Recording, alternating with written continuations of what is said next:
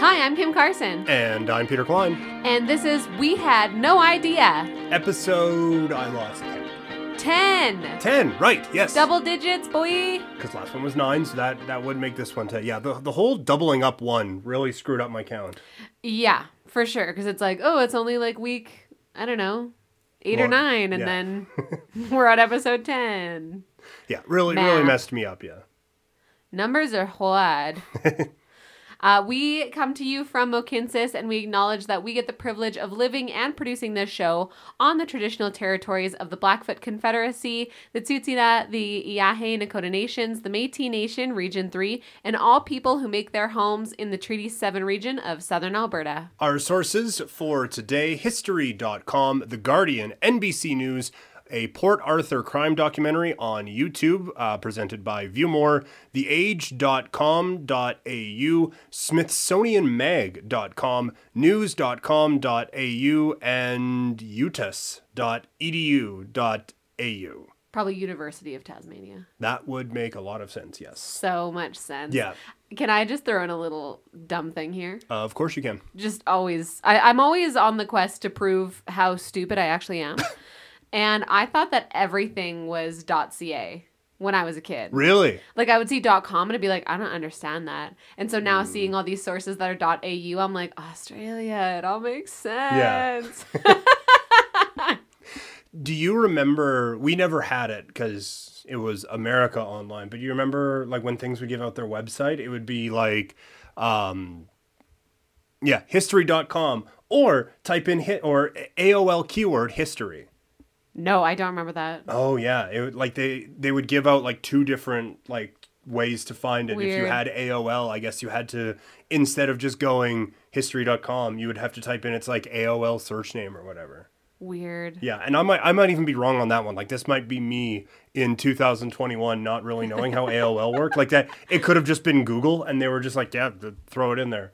But Right. that that is absolutely something that I I vividly remember as a uh, as a kid. i mean i didn't get access to internet till like 2002 I don't know when we had it. When we first had internet, it was internet. It was super slow. Yeah, yeah, we had dial up for. I mean, all the time. I, I was born. Uh, I was raised in a barn, so we, Mm-hmm. We never- had dial up for the whole time that I would lived in that barn. We never had dial up. We, we we just while other people had dial up, we just didn't have internet. And then Yeah, we transitioned to like actual internet when we you all city boy, well I, I wouldn't go that far city of small towns. yes yeah exactly All right, this isn't. This is not a podcast about us. No. this is a podcast about how about stuff we don't know. yeah this is basically so far uh, through 10 episodes been a podcast for the most part of bad people doing bad things and that continues today Nothing has changed. for uh, at least the first part of it Yeah, yeah the second part like the back half it's like things changed because a bad person did a bad thing so totally. there's there's that Did we say what we're doing? Yeah. no no Oh, Uh, again great, great, great. So uh, we are going to talk about the Port Arthur massacre today. yes which um, we had on our list of podcast ideas just simply as Australia gun ban. So that really should describe how little we knew of this. Hmm, No, we said last week that the, the basically the extent of our knowledge on this was the Jim Jeffries stand-up comedy special. So before we get started, thank you, thank you, thank you, thank you. 10 episodes, double digits. It's so Yeah. exciting. Thank you for downloading, for, you know, subscribing, rating, reviewing, telling your friends, telling your mom, telling acquaintances. We really appreciate it. Random strangers on the street, those sorts of things. just like, yes. Mm-hmm. standing on your rooftop and saying, "We had no idea." Google it or AOL.com. We had no idea. It. Yeah, AOL search word. Ask Jeeves about us. Oh, Ask Jeeves was a good one. Throw back. Yeah. Uh, so yes, I I suppose, but yes, thank you very much. It's really cool to see where we're at already 10 episodes in. Um, Quickly, it is we had no idea podcast at gmail.com. If you want to email us anything, whether it be suggestions for shows or just comments, or we are on Instagram uh, at we had no idea podcast. Woo, that's us. Yeah. So let's get into it. Uh, we will start with what actually is Port Arthur, because again, going into this, it was just, well, there was a massacre and then they stopped having guns. So th- there's a lot of different aspects of this story that I don't really know about. For example, Port Arthur, which is located on the southeast side of the island of Tasmania, which is south of Melbourne. It began as a penal settlement in 1830. I saw you had scripted LOL in there. I wasn't sure if you were going to actually or not, but I can't help myself. Penal settlement? Come on. Yeah. And then imagine that in an Australian accent. All right, continue. Um, so anyway, it was that kind of a settlement in 1830, um, but not that. Anyway, uh, it began as that in 1830. It was a labor prison system that held a key role in the colony's judicial system in until its closure in 1877. Subdivision and auctions sold off most of the establishments in the port area in the 1890s. Demolition and bushfires caused lots of infrastructure to disappear as well. Feels like a good time to note that there was a surplus of timber exported from here. Fires, timber, old timey candle lamps, those sorts of things. you get it. Yeah. There was fires. Right. The prison, penitentiary, and church were retained mostly because they were picturesque. And in 1916, they became part of Australia's first historical site. I don't want to say, well, maybe I'll, I'll keep it in first. I could only find one source that said it was the first historical site Okay. in Australia. Um, but it did say first, so I wonder, nice. I wonder what the decision making process was. Like, how picturesque does something have to be for it to be retained? I mean, I looked That- at pictures of it. It's pretty friggin' nice. yeah, picturesque even. Picturesque. like, yeah, even. that's nice. That nah, that one can go. Like that, That would be that would be an interesting decision making process. Right. Mm-hmm. In 1971, the precinct was declared to be the Port Arthur Historic Site and is currently managed by the Port Arthur Historic Site Management Authority. Words, words, words. So let's meet today's bad guy. Martin Bryant grew up in the town of Port Arthur, and a psychiatrist's report on him noted that upon leaving high school, he, quote, couldn't read or write, does a bit of gardening, and watches TV. Only his parents' efforts prevent further deterioration, could be schizophrenic, and parents face a bleak future with him. So we're not exactly starting at the same starting block as everyone else. Not good. When Bryant was 19, he launched a lawn mowing service in Newtown, a suburb of Hobart, which is an hour and a half away from Port Arthur. While canvassing the neighborhood for new customers, he met 54 year old Helen Harvey, who lives in a mansion with her mom. They were both recluses. She is an heiress to a gambling fortune, and the two quickly become close friends. When- I. Sorry, go ahead. No, no, you go. I just want to say, I, I I never did the I'm making a lawn mowing company when I was a kid, uh, like that sort of thing. I just Yeah. I, I didn't want to do it. So, Hard but labor, not I, your friend. Right, exactly. But I I can't imagine just like walking up to a mansion and Yeah. just like knock knock knock. Hey, can I mow your entire property? So that's I I don't know if he, he had an understanding that that would be a weird thing to do, but th- that struck me as a huh. I, Yeah. I would not have thought to do that. Well, even like we're gonna continue here with like the story of Helen Harvey and and Martin. Mm-hmm. Um, but doing research for this, I was like, are we being punked? Like th- this This- this is a weird real. one, This yeah. is weird. All of it's weird. A forensic psychiatrist asked Bryant about the pair's curious relationship, and he described Miss Harvey as having been his only real friend. So by the time she met Bryant, uh, Helen's mental state had deteriorated over years of isolation. She kept roughly 40 cats scratching inside a large garage, with 14 dogs enjoying the run of the house. Her mother, who also lived in this mansion, slept in the kitchen among piles of filth. She had a broken hip, which went undiagnosed for years. An anonymous person reported the Harveys to the health authorities, and in 1990, Helen's mother died from numerous underlying issues. Long story short on these two, they start blowing away Helen's fortune on cars, lavish meals, and items, and eventually move to a dilapidated farm property. And Helen redoes her will to leave everything to Martin. He stays on disability pay. That's why there's all these like psychiatrist assessments of him before and after um the massacre. Um, so he stays on disability and has to go for these assessments every so often to keep the payments coming. And in one assessment, it's reported that Martin felt his father protected him and kept him safe while he continually he continually threatened violence. He wanted to go around shooting people, and it would be unsafe to let Martin out of his parents' control. Great. Right. Moving to a farm made him even more erratic. Uh, I was raised on an acreage and it was like peaceful, but you for sure feel like kind of scared and paranoid over every little thing. Um, so add on possibly being schizophrenic and having way too many guns, and I, I'd say that conditions were right to be awful. It certainly seems like it, yes. In, late 1992, Helen and Martin got into a car accident and Helen died on scene.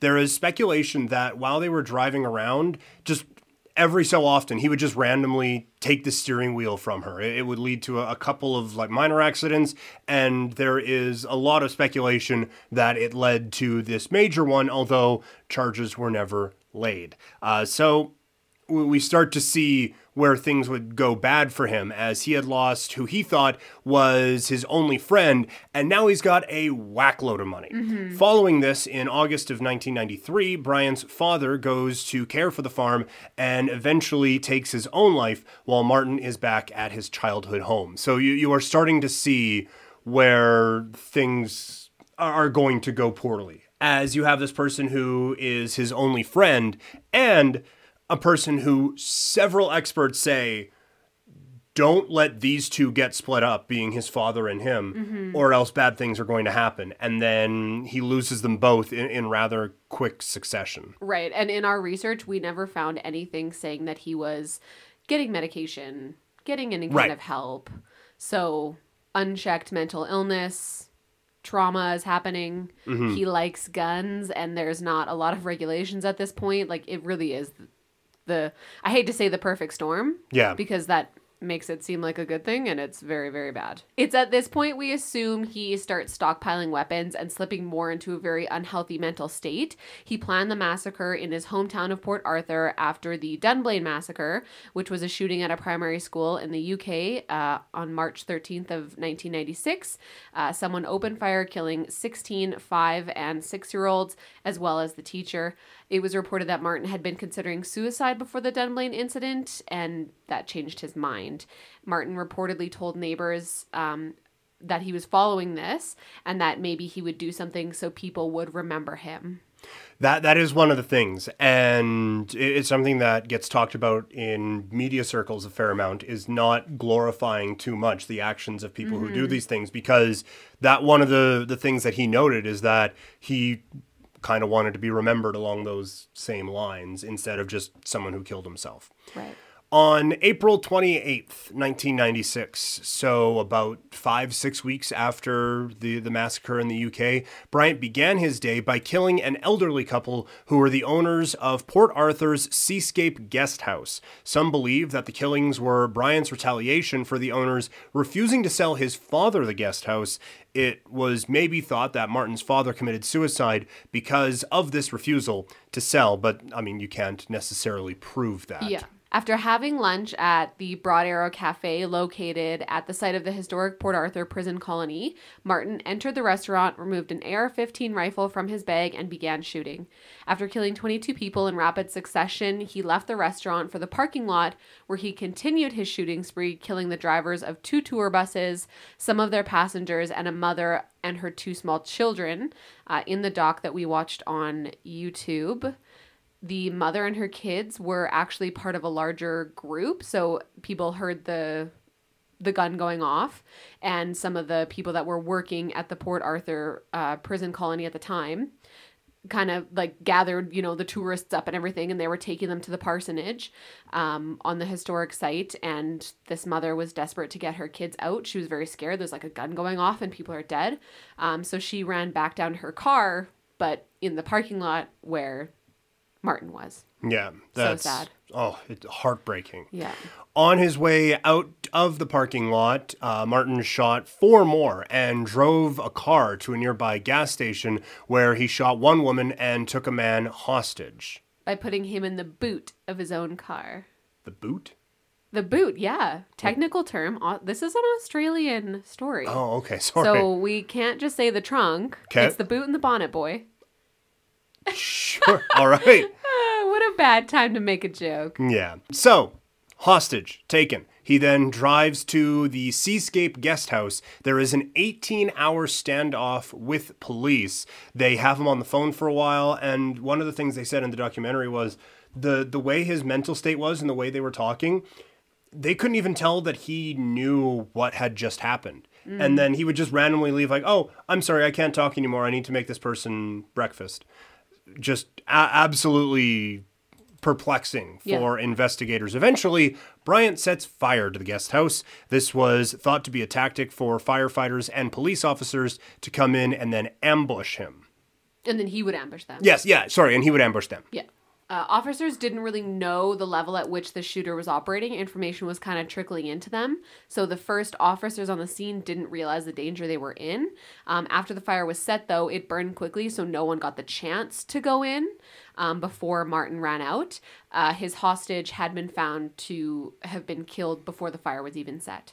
It was reported that not only did he set the place on fire, he also set himself on fire. And so, former Special Operations Group Commander Hank Timmerman said that his clothes were burning. So, when he came running out, they had to extinguish him before they could arrest him. The carnage was so bad that everyone who had anything to do with the attack, like hundreds of police officers, journalists, tourists, witnesses, all of them, they all required counseling. Initially, Bryant pled not guilty to the 35 murders, but he changed his plea and was sentenced to 35 consecutive life sentences. And there is a note saying no. I, I believe the exact term is no parole for 1600 years. Yeah. Um, so they're making sure that he is not leaving. I, I do want to note, though, uh, something I found in my research.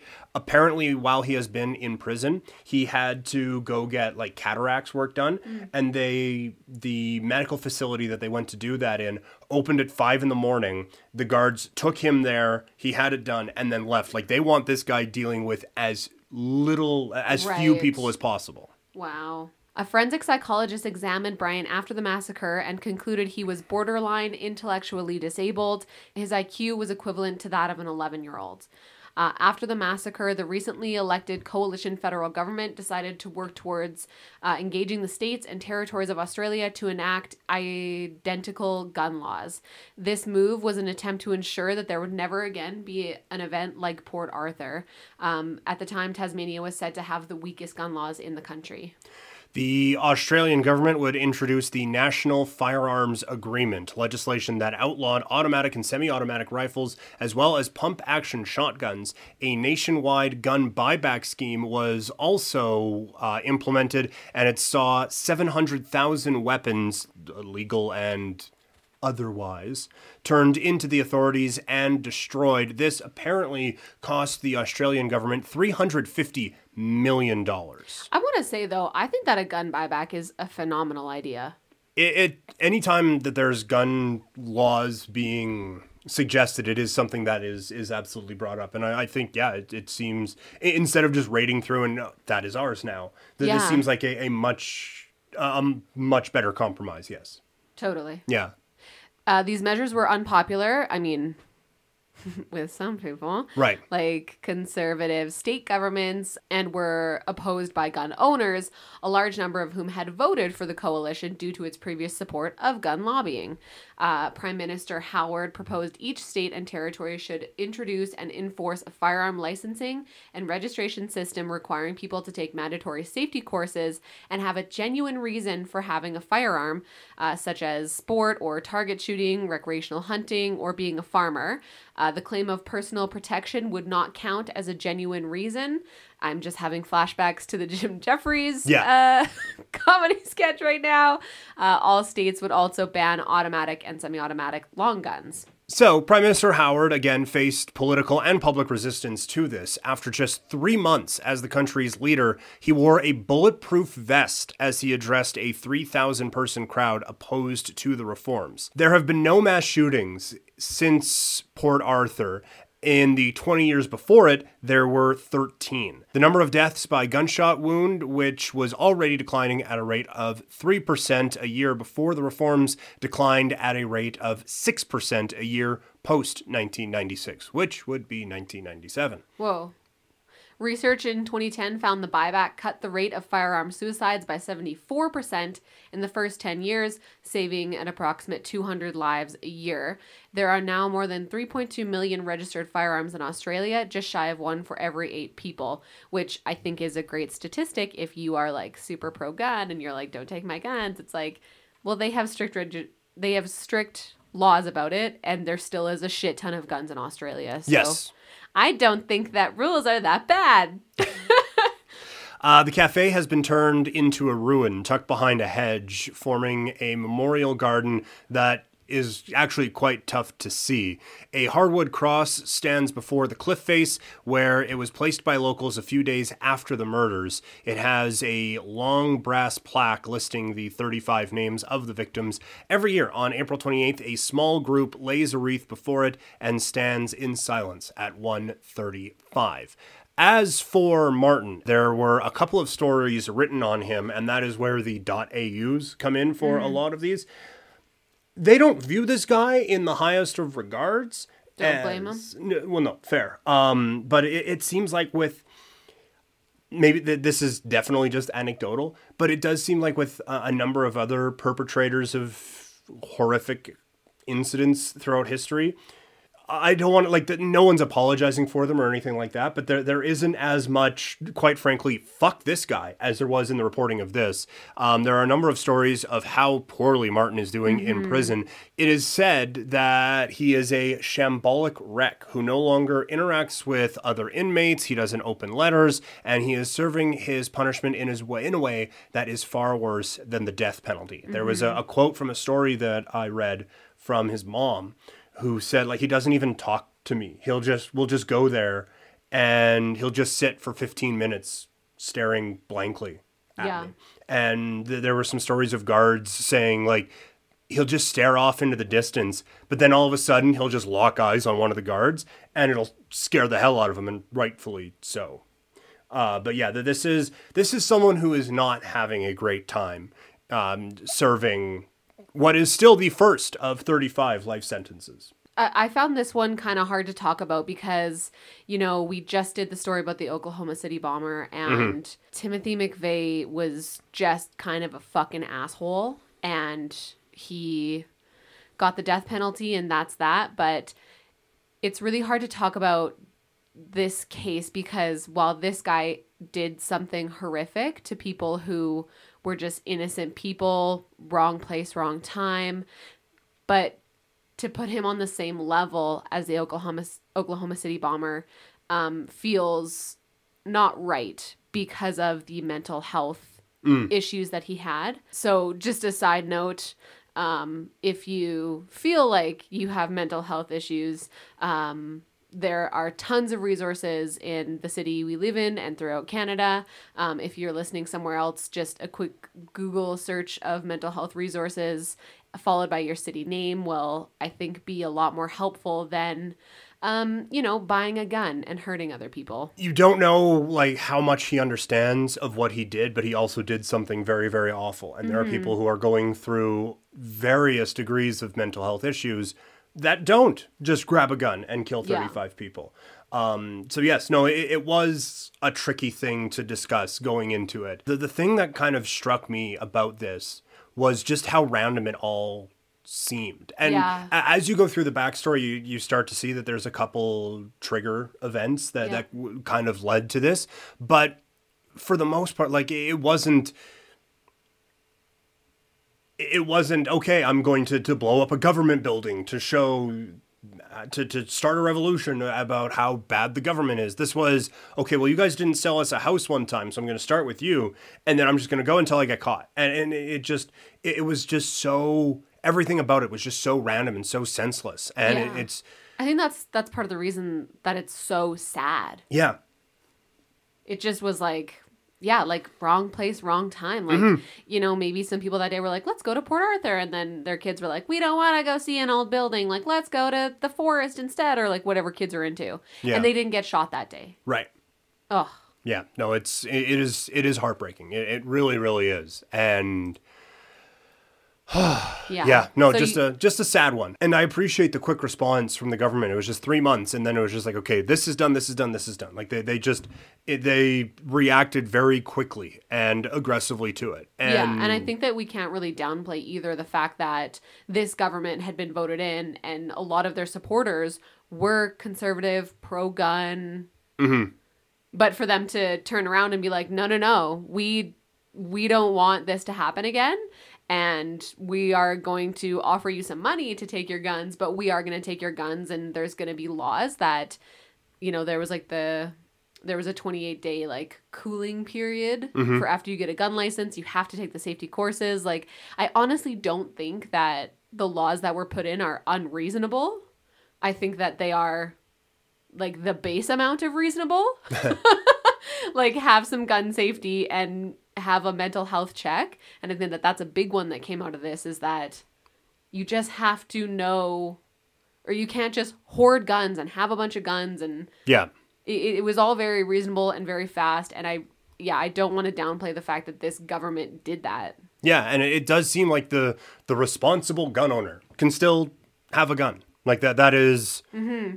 the the people who want to have guns. Like you, you there is still a process to go through and it just it stops quite frankly people like this from getting them. And that's i think what kind of the message should be is that mm-hmm. like if you feel you need to have a gun then go through the proper steps and get one. Fine by all means. Yeah. but just it, it shouldn't be so easy that someone who is like throughout his entire life said to have ill. yeah seemed to have a number of different issues it probably shouldn't have a gun.